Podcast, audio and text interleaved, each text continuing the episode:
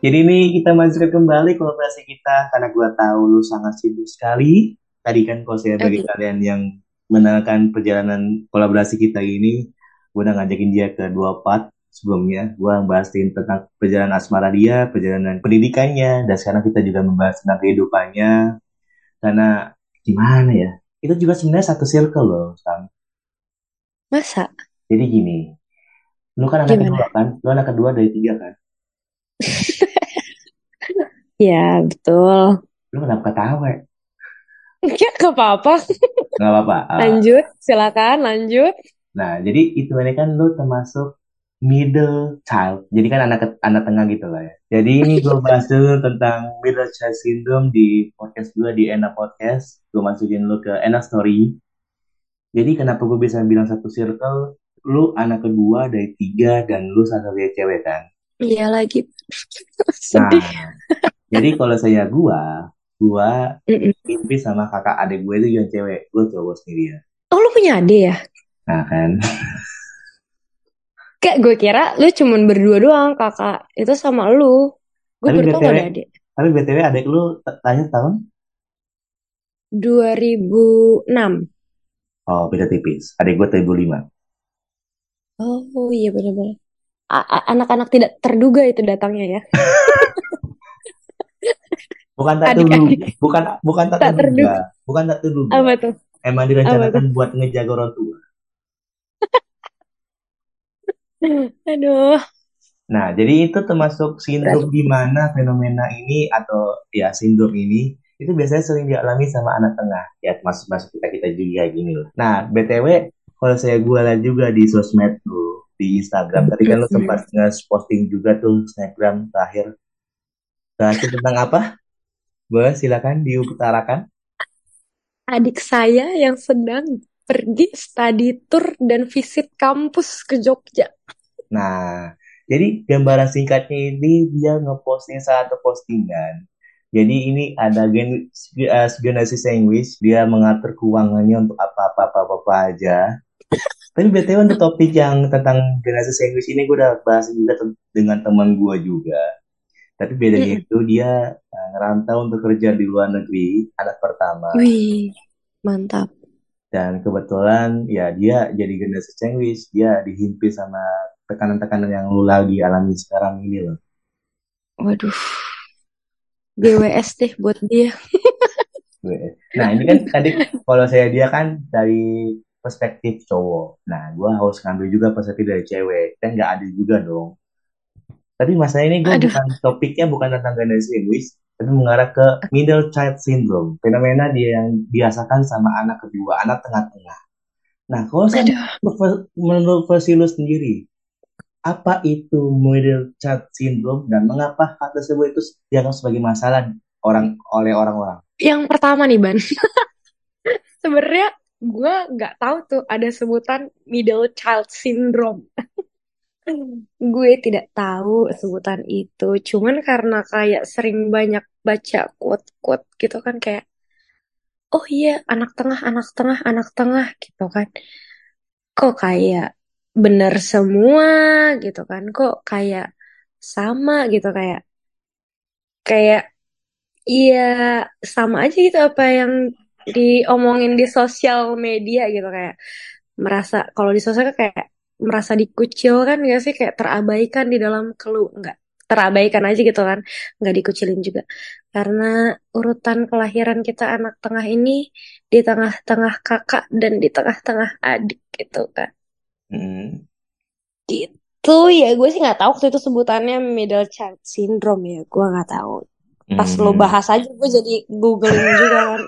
Apa sih tuh bahasa middle child syndrome, apa anak tengah gitu ya, sama lah kayak kehidupan gue. Oh gitu. Biasanya kalau yang merasakan karakteristik dari middle child syndrome itu apa aja dan ciri-cirinya yang biasanya yang lu alami itu kayak gimana sih? Yang lu alami itu seperti apa? Coba silakan ceritakan. Karena lo ngajak berbincang-bincang soal ini kan, gue jadi agak sedikit googling juga tuh kan. Kayaknya pasti lu, kan lu pasti lu sendiri yang lu alami gitu sama lu hidup 5 tahun gitu. Kan kita kan kalau nggak nggak ngelihat pasar gitu kan, kita nggak bisa berkasa kepada diri kita dulu gitu kan. Jadi googling dulu lah apa sih gitu kan. Oh iya ternyata memang gitu ya. Ya, yang gue bilang tadi di awal kan, gue bilang sama lu, gue kalau berantem atau gue kesel itu silent treatment gue itu kenceng banget gitu kan. Nah itu kalau gue mungkin kita tarik garis besar kali, itu kayaknya dari ini deh, middle child syndrome ini kali. Tadi kan gue baca tuh kayak karakteristiknya itu kayak pendiam dan sensitif. Gue kan anaknya bisa dibilang memang talk aktif kan, kayak ngomong gitu kan. Gue sebenarnya tuh anaknya ambivert dan bukan ekstrovert parah, bukan sebenarnya. Jadi gue tuh ada dua sisi. Satu, gue bisa menjadi sisi yang sangat ekstrovert parah. Satu, gue bisa jadi anak yang sangat introvert parah. Ini sih kalau gue rasa karena ya memang anak tengah ini kali ya. Kalau gue baca juga di Google, ya mereka juga bilang kayak, ya kayak gitu ya, gue ngerasa juga, ya mungkin karena itu kali ya. Kayak gue dulu misalnya, abang gue beli apa gitu kan, gue kok enggak, apa salah gue, kayak gue bilang, oh ternyata, bukan salah gue juga kayaknya. Ya, dulu kan gak ngerti ya Ban ya. Dulu tuh kita kan ya masih anak kayak cuman itu kali ya Pak. Gak masa adil gitu loh. Gak masa adil gitu. Iya kayak itu kali ya. Kalau anak-anak kita ngerasanya kayak kayak beda gitu kan. Kok kayak apa perlakuan ke anak pertama sama ke anak kedua. Dulu kan belum ada adik gue kan. Kok kayak beda gitu. Lo tau gak dulu tuh abang gue SMP. Dia punya HP kan Ban, gue tuh gak punya HP. Terus gue kayak komunikasi sama temen-temen gue, itu gue pakai HP hibahan abang gue yang udah jelek banget gitu loh. Jadi kayak dia gampang mati lah, gampang apa. Sedangkan abang gue dibeliin HP baru terus. Gue udah mulai sadar tuh di situ kayak, kok kayak merasa jadi anak tirikan gue. Kalau waktu SD mungkin belum sadar kali kan ya, SMP udah mulai sadar tuh kan. HP-nya hilang tuh Ban, HP-nya. Terus gue minta beliin HP, dikasih sama nyokap gue, sama mak gue bilang pakai HP yang dulu, yang ada dulu aja gitu. Abang gue HP-nya hilang tuh, tau-tau pas lagi itu. Lo tau Ban, mak gue beliin abang gue HP baru. Nah ini kan fenomena. Nah itu kan tadi kan lu ceritakan dari awalnya kan lu punya abang. Nah posisi situasinya lu punya adik lagi nih, gimana posisi lu? Apakah lu makin mengalah? Apa gimana? Bukan main. Semakin mengalah. Ya mau gak mau kan ya. Adik gue juga gitu sama aja. Jadi gini, sebenarnya kalau topik ini terlalu berat untuk didengarkan, terlalu kayak menganggap gue kayak mengajak kolaborasi sama psikolog. Soalnya kan topik dulu kan middle child syndrome. Padahal untuk bahasanya gak selalu seribet itu. Jadi ini gue dapat referensi juga. Pasti ya kalau untuk topik berat-berat ini gue harus merujuk dengan artikel. Jadi gue ketemu di halodoc.com. Ini ada artikel judulnya ada anak tengah rentan terkena middle child syndrome, benarkah? Nah, jadi menurut Alfred Adler di tahun 1964 itu dalam teorinya itu dia mengklaim bahwa urutan kelahiran anak sangat mempengaruhi perkembangan psikologis mereka. Nah, menurut teori urutan kelahiran Alfred Adler, seorang anak mungkin memiliki beberapa karakteristik kepribadian bergantung pada urutan kelahirannya. Seperti anak pertama yang merasa lebih berkuasa, anak bungsu yang manja, atau anak tengah yang biasanya berwatak tenang tapi kerap diabaikan. Teori ini membuka jalan untuk melihat lebih dalam bagaimana urutan kelahiran mempengaruhi perkembangan psikologi seseorang. Namun teori Adler hanya sebuah teori biasa dan penelitian sejak itu menunjukkan hasil yang bertentangan tentang dampak urutan kelahiran. Yang lu rasakan sendiri, apakah benar yang diteorikan oleh Alfred Adler mengenai urutan kelahiran? Betul!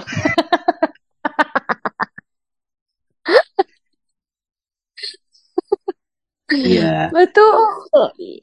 Terus dibilangnya juga di artikel ini, middle child syndrome biasanya muncul karena anak tengah kerap kali tidak dipuji seperti kakaknya atau dimanja seperti adiknya. Alhasil dia membuat mereka merasa dikucilkan atau diabaikan. Anak tengah mungkin merasa bahwa tidak ada yang mengerti atau mendengarkan apa yang mereka katakan. Ia juga kerap iri karena kakaknya bisa melakukan hal menyenangkan lebih dulu Sementara semua perhatian di rumah terfokus pada adiknya yang merupakan anak bungsu. Wah, kalau itu kayaknya gue agak ragu sih. Nah, di sini juga di artikel ini juga dia menjelaskan karakteristiknya. Kalau untuk kepribadi, ini gue nggak tahu ya apakah mungkin sama dengan lu yang merasakan apa gimana. Nanti kalau saya lu bilang iya atau enggak nanti, atau mungkin ada bantahan nanti lu kasih tahu aja. Oke. Okay. Nah, kalau saya untuk di karakteristik ini dia sebutin ada kepribadian. Anak tengah memiliki kepribadian yang sering dibayang-bayangi oleh saudara kandungnya yang lain. Kakak yang lebih tua berkemauan keras, adiknya adalah anak yang manja. Kepribadian mereka mungkin diredupkan oleh saudara mereka sehingga biasanya mereka adalah anak yang pendiam atau pemarah, betul? Bisa jadi. Ada jawaban bisa jadi nggak? Bisa jadi. Nah, untuk hubungan, anak tengah mungkin mengalami kesulitan merasa setara dengan saudara mereka dalam hubungan orang tua. Kakak yang lebih tua seringkali memikul lebih banyak tanggung jawab, sementara adiknya sangat dimanjakan oleh orang tua. Anak tengah juga tidak terlalu diperhatikan. Apakah betul? Tidak. Nggak ah, abang gue bebannya nggak banyak, gue lihat-lihat.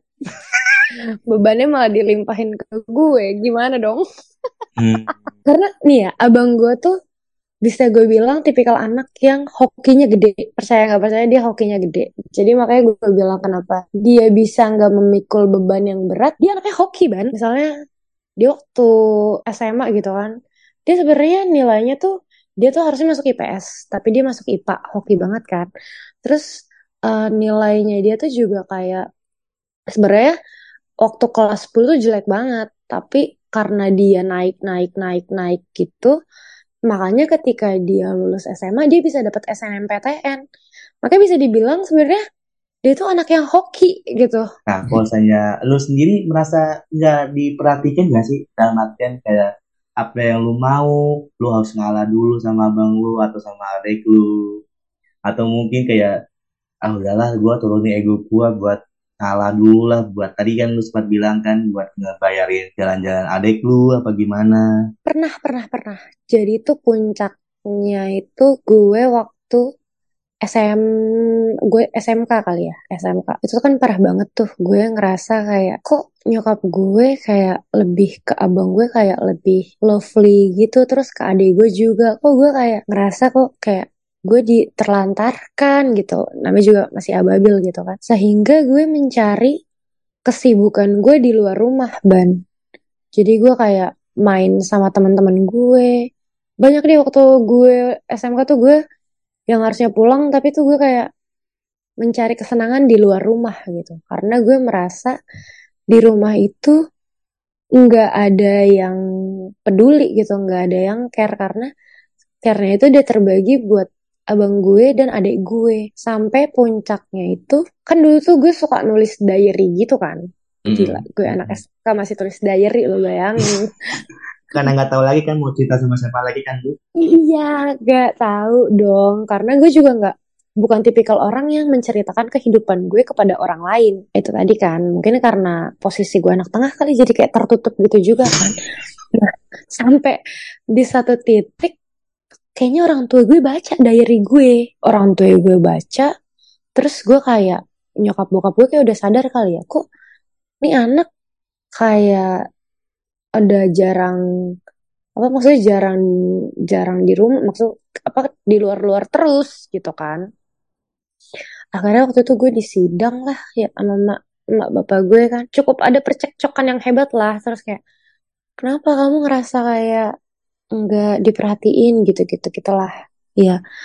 Terus gue kayak ya emang gitu kan, ya emang nggak diperhatiin kan, gue anak-anak ABG labil kan. Ya udah di situ berantem hebat lah. Soalnya tuh pernah yang waktu gue sekolah gitu kan, nyokap gue pernah nyeletuk juga, dibilang kayak mama nggak ada biaya apa uang buat ngebiayain kamu kuliah ya, gitu kan. Terus gue di situ kayak anjir gitu kan, giliran abang gue kuliah kok bisa gitu kan, kok giliran gue langsung ada omongan kayak gitu kan. Makanya gue kayak langsung, bener gak sih gitu kan. Mungkin puncaknya itu sampai akhirnya gue disidang, ngobrol lah gue sama bapak gue. Akhirnya mereka bilang, jangan kayak gitu lah, ngapain cari kesenangan di luar, digituin kan. loh ada gitu kan mau papa di sini, terus kayak ya emang ada, cuman kan nggak fisiknya ada, tapi kan gue merasanya pada saat itu fisiknya ada tapi kasih sayangnya tidak ada gitu kan. Ya, akhirnya ya gue sampaikan lah kan, mulai dari situlah bisa dibilang titik baliknya, bisa dibilang di situ. Mulai dari situ kayak ya walaupun masih aja sih sebenarnya kayak gue masih ngerasa sama-sama aja, kayak emang lebih sayang ke abang sama ke adik gue aja gitu kan, dan tetap bertumpu di gue. Cuman kalau sekarang tuh gue kayak lebih berdamai dengan hal itu gitu, mendewasakan. Jadi mau nggak mau gue mendewasakan diri gue untuk berdamai dengan hal itu. Cara tidak langsung memaksa. Cara tidak langsung, iya. Cara tidak langsung. Dan ini juga ada bagian lagi juga tentang persaingan. Anak tengah sering merasa perlu bersaing dengan adik dan kakaknya untuk mendapatkan perhatian orang tua. Mereka mungkin bersaing untuk mendapatkan perhatian di antara saudara kandung karena mereka berisiko diabaikan oleh salah satu dari mereka. Namun terkadang mereka juga bisa menjadi pembawa ketenangan. Apakah betul? Enggak. Karena gini Ban, kalau di gue itu yang lebih ngelihat ke anak pertama sama anak ketiga itu nyokap gue. Kalau gue tuh dapat dari bokap gue gitu. Ngerti gak lo? Maksudnya ya. Maksudnya setidaknya yang lu beneran dianggap itu cuma bokap lu doang, nyokap lu enggak. Iya gitu loh. Bokap gue tuh merhatiin gue banget bisa dibilang kan. Makanya gue kayak ngerasa iya emang gitu kali juga efek dari kalau bapak tuh emang sayang gak sih sama anak perempuannya. Kalau gue liat artikel-artikel juga kayak gitu kan. Mungkin emang sosok seorang ayah gitu juga kan. Iya. Nah itu yang gue dapetin dari gue. Kenapa gue bisa ya bertahan dan mendewasakan diri gue, karena gue mendapatkan kasih sayang itu dari bokap gitu. Ketika nyokap gue lebih prefer ke anak pertama dan ke anak ketiga, ya gue dapet dari bokap. Makanya bisa dibilang dulu tuh sempet terbersit di pikiran gue kayak gue pengen loh kayak teman-teman gue yang dia akrab sama nyokapnya gitu. Maksudnya akrab tuh kayak dia bisa menceritakan segala kehidupannya ke nyokapnya gitu. Gue pengen kayak gitu kan, karena tapi kan karena nyokap gue lebih banyak berinteraksi dengan abang gue waktu itu, dalam pemikiran gue ke abang gue dan adik gue jadi merasa gue kayak di nomor kesekian kan gitu pada saat itu. Dan juga ini ada bagian berikutnya itu tentang favoritisme. Anak tengah umumnya tidak merasa bahwa mereka adalah anak kesayangan dalam keluarga.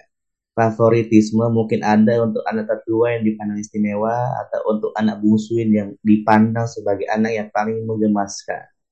Anak tengah berada di antara keduanya dan tidak dapat menjadi favorit salah satu orang tuanya. Apakah betul? Kalau gue agak ragu sih. Gue favorit bapak gue. Ya tadi seperti ada yang lu bilang. Tapi bisa dibilang iya. Bisa dibilang itu sebenarnya iya. Cuman karena ya itu tadi gue bilang kan, karena gue dapet itu dari bokap, jadi gue ngerasa kayak gak sepenuhnya pernyataan itu, artikel itu bisa dibenarkan gitu. Iya, makanya kan gue harus mengklarifikasi dulu dengan seseorang yang sudah mengalami hal tersebut gitu loh. Betul. Nah, ini kan berlagi kan lu mau menikah. Nah, pada akhirnya juga dibilang juga artikel ini, beberapa orang percaya bahwa sindrom anak tengah dapat berdampak permanen pada anak-anak pada saat mereka tumbuh menjadi orang dewasa. Jika karakteristik yang disebutkan di atas benar, menjadi anak tengah dapat menyebabkan serangkaian efek negatif hingga dewasa. Kepribadian mereka mungkin tumbuh jika dibandingkan dengan kepribadian orang dewasa lain di sekitar mereka. Mereka bahkan mungkin kesulitan merasa bahwa mereka sebenarnya bisa menjadi orang anak kutip favorit sebagai sahabat atau sebagai rekan kerja. Namun pola asuh setiap orang tua pasti berbeda-beda dan sangat mungkin orang tua bisa lebih peduli atau membagi kasih sayangnya secara merata ke semua anak sehingga middle child syndrome bisa saja tidak terjadi. Apakah mungkin di keluarga lu atau mungkin teman-teman lu atau sama rekan kerja lu tanda kutip tempat sampah cerita mereka? Iya, bisa dibilang seperti itu. Tapi yang tadi gue sebutin itu benar semua di lo? Ada yang benar, ada yang Enggak, ada yang relate, ada yang nggak relate. Yang relate-nya di bagian apa, yang nggak relate-nya di bagian apa? Yang relate-nya kayak, ya anak tengah tuh kayak, ya gitu tadi kan, pendiam. Mendem amarahnya. Itu benar banget sih, gue tuh kalau marah, pada saat itu ya, bisa meledak-meledak, bener-bener kayak, keluar gitu semua loh, Ban. Kayak, harusnya kan itu dikeluarkan pada saat itu gitu kan. Atau, kan banyak tuh sekarang, ajaran-ajaran orang tua kayak, kenapa kamu marah ya? Gitu kan kalau orang tua zaman sekarang kan gitu kan, ditanyakan kan. Mungkin karena dulu gue tidak dipertanyakan seperti itu, jadi numpuk. Akhirnya pas lagi sisa titik, tek, meledak lah di situ kayak, gini lah. Jadi kayak ngungkit ke belakang. Itu, jadi dipendem. Pas lagi itu, udah kayak orang kebakaran deh. Itu relate banget ya. Tapi kalau saya menurut lu sendiri, apakah ada kaitan antara middle class syndrome dengan masalah kepercayaan diri dan kecerundungan untuk menjadi pekerja keras atau perfeksionis? Menurut lu ada nggak kaitannya? Kalau itu menurut gue sih kayaknya enggak deh. Karena nih ya, walaupun gue kayak begini gitu kan, tapi kan itu kayak ngelatih gue kayak buat jadi anak yang sangat mandiri ya. Jadi mau gak mau gue di-push buat kayak bekerja dengan, ya mau gak mau gimana gue harus kreatif dengan cara sendiri, gimana gue bisa bertemu orang di suatu tempat sendiri. Jadi mau gak mau kayak gitu. Tapi gak tahu sih kalau mungkin di anak lain ya, kalau dia tidak di kondisi, maksudnya tidak ditangani dengan cepat. Mungkin gue karena ditangani waktu itu, karena akhirnya gue kan ada titik baliknya kan. Mungkin kalau orang lain mungkin yang tidak mendapat titik balik itu dan gak menyadari itu, mungkin itu bisa relate kan ke lingkungan dia di luar, itu bisa relate. Oh gitu. Dan gue menemukan artikel berikutnya mengenai middle class syndrome dari Indian Times. Di sini artikelnya judulnya adalah Wahai Anak Tengah, Inilah Tanda Kamu Mengalami Middle Class Syndrome. Lu merasakan ini, nanti lu sebutin ya, apakah benar atau enggak. Oke. Okay. Yang pertama, kamu selalu salah di mata orang tuamu. Betul. Lanjut. Acara pentingmu sering terlupakan. Benar lagi. Aduh, sorry gue ngegas. Yang ketiga, lanjut.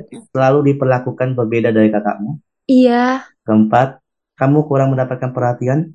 Oh, enggak, kalau itu. Kelima, orang tua jarang menanyakan soal keadaanmu. Iya, itu jarang banget. Terus? Orang tuamu menelepon hanya saat butuh bantuan. Oh, enggak. Orang tua gue nelpon nyuruh gue pulang. Karena udah malam.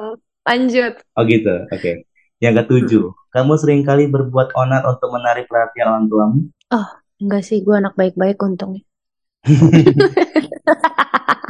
Lanjut.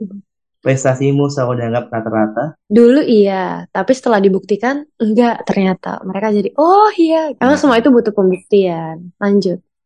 Ya, tadi itu 8, berarti udah kelar. Ya, berarti, udah kelar. Berarti rata-rata, berarti iya ya. Iya, apa tuh yang dibilang pernah dilupakan. Gue pernah lagi kayak nyokap gue, bokap gue, semuanya lupa hari ulang tahun gue. Sedih banget. Sedih banget gak sih lo kayak lupa gitu hari ulang tahun gue. Di situ kan gue masih remaja ya, anak SMP. Dilupakan gitu kayak, tolong nih gue anak kandung bukan sih.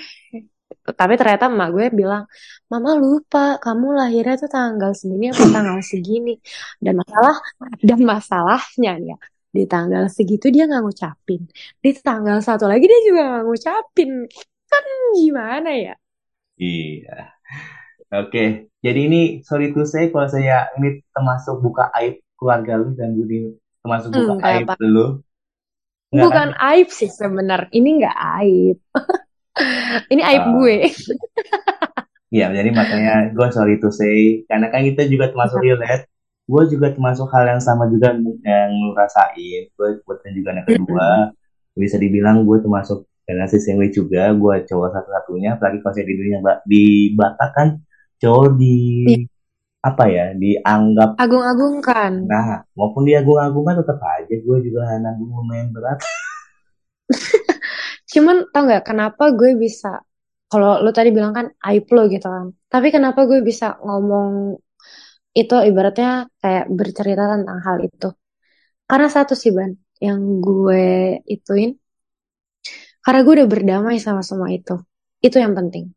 Ketika lo udah berdamai sama hal itu membuat ya udah lu kayak ya cuman ya sekedar lewat aja gitu.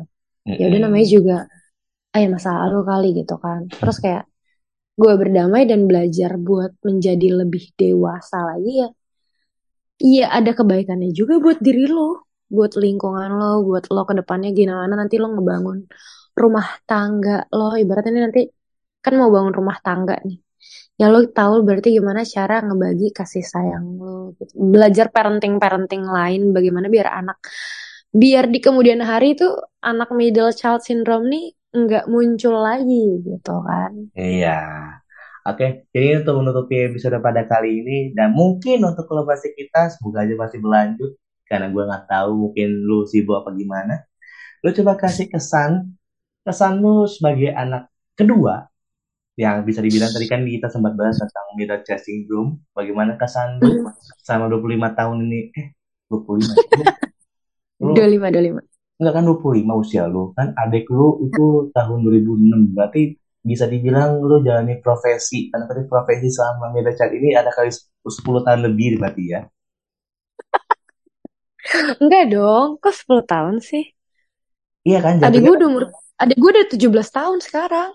Ah iya, jadi oke lah. Jadi 17 tahun lu menjalani profesi sebagai tanda kutip middle child syndrome ini. Bagaimana kesan lu?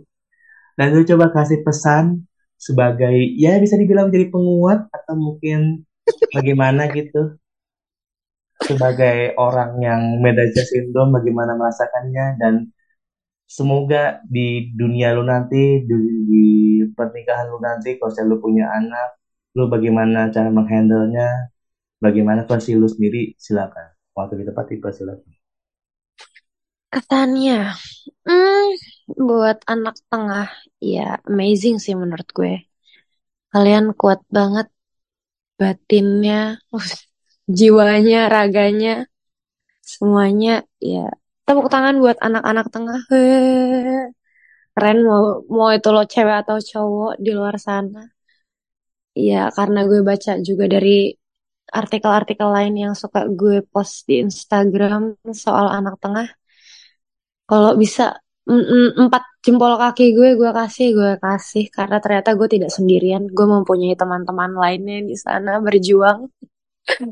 Tapi percayalah itu semua kalau kita berdamai dengan itu, tidak berlarut-larut di dalam situ, itu bakal jadi pembelajaran dan membuahkan hal yang mendewasakan diri kita tuh kayak lebih bagus, lebih baik lagi. Jadi kayak kita ngelihat sesuatu hal tuh nggak cuma dari satu sudut pandang, bisa dari berbagai macam sudut pandang. Karena gue anak tengah yang seperti ini, ketika gue sudah merasakan titik balik yang akhirnya gue berdamai dengan hal itu, gue mulai belajar untuk memandang sesuatu hal itu nggak cuma dari satu sisi, tapi dari sisi lain juga. Kayak misalnya, mungkin kenapa nyokap lebih perhatian ke anak pertama atau ke anak tiga, itu mungkin ada sesuatu alasannya gitu kan, yang nggak bisa kita pungkiri bisa dibilang.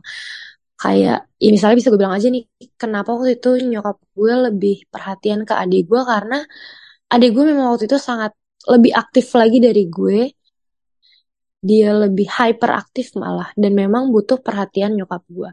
Dan di satu sudut pandang lainnya gue mungkin berpikir, oh ya mungkin Tuhan emang tahu kali kemampuan gue tuh di mana, sehingga Tuhan tahu ketika kasih sayang orang tua kita kebagi ke anak kita yang ke anak orang tua kita yang lain, Tuhan tuh tahu sebenarnya lo tuh mampu buat menjalani ini, dan kedepannya tuh pasti akan ada pembelajaran yang lebih baik lagi buat diri lo.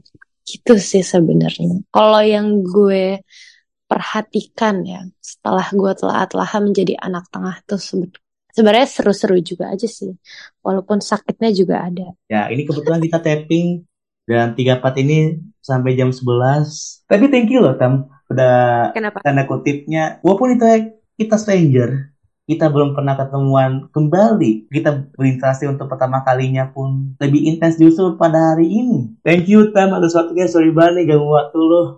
Sangat sibuk sekali mengajak orang ini. Lagi gue bisa, kalau gue emang nggak bisa. Iya makanya kan. Karena besok gue cuti aja sih sebenarnya, makanya bisa tidur gitu? Agak lebih. Iya karena gue mau mengurus berkas nikahan. Wih siap. Banyak banget berkasnya, nikah sama papa polisi. Lo pernah liat gak sih story gue? Temen gue tuh ada yang update mau bikin janjian sama lo, kayak mau bikin negara baru, tau gak? Kalau lo pernah lihat itu ya, paling teman dekat gue kayak mereka, dia ngajakin gue katam, ayo, nggak bisa, gue ada acara gereja lagi. Itu makanya dia kayak anjir, mau main aja susah banget gitu.